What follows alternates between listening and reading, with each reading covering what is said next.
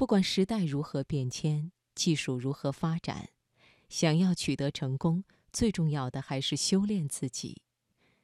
今晚的职场分享，我们就来听一听新东方教育集团创始人俞敏洪的创业感悟：修炼自己。选自《发现》。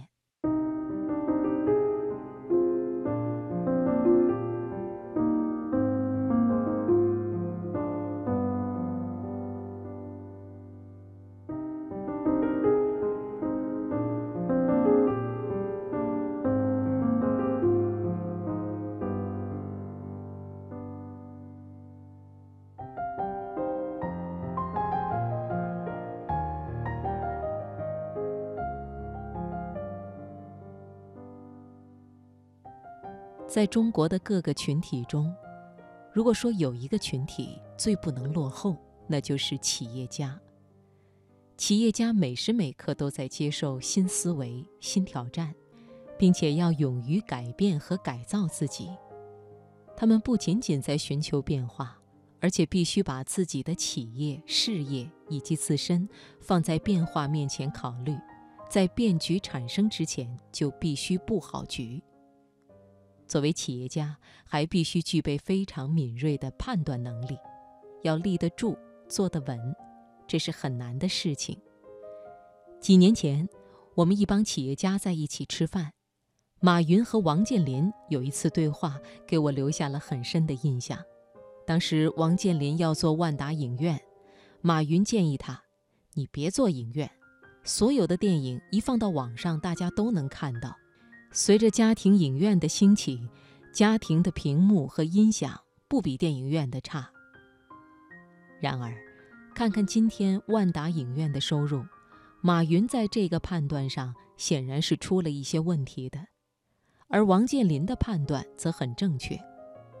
记得当时王健林只说了一句话：“小马哥，你能想象两个人谈恋爱，在家里看电影？”父母看着他们的场景吗？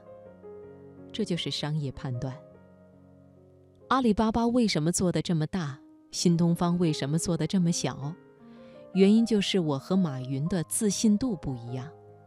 我跟马云有很多相似的经历，我们两个人都是学外语的，都是高考考了三年，第三年才考上的。我考上北大的本科，他考上杭州师范学院的专科。但是马云比我厉害的地方是，他给自己定了一些非常高的标准，要从专科变成本科，要成为校学生会主席，要跟学校的校花谈一场恋爱。这三条标准在我进入北大后看来都是没办法实现的，结果他在大学四年里全都实现了。我在北大整整自卑了七年，没追过任何女孩子。没参加过任何学术活动，只有一个理由，就是我觉得自己做了也是失败，反而丢了面子。我干脆不去做，别人也就不知道我失败了。可问题的关键是，如果你不做，这个世界就永远跟你无缘。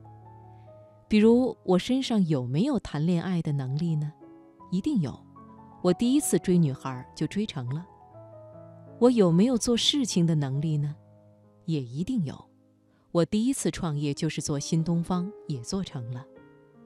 因此，当你的能力被自己否定掉的时候，你在这个世界上是做不出事情来的。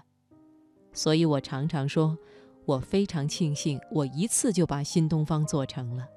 要是做不成的话，我是没有勇气第二次创业的。马云做阿里巴巴已经是他第五次创业了。他依然相信自己能把事情做成，结果阿里巴巴做成了，而阿里巴巴比新东方晚了八年才到美国去上市，但是市值却比新东方高了几十倍。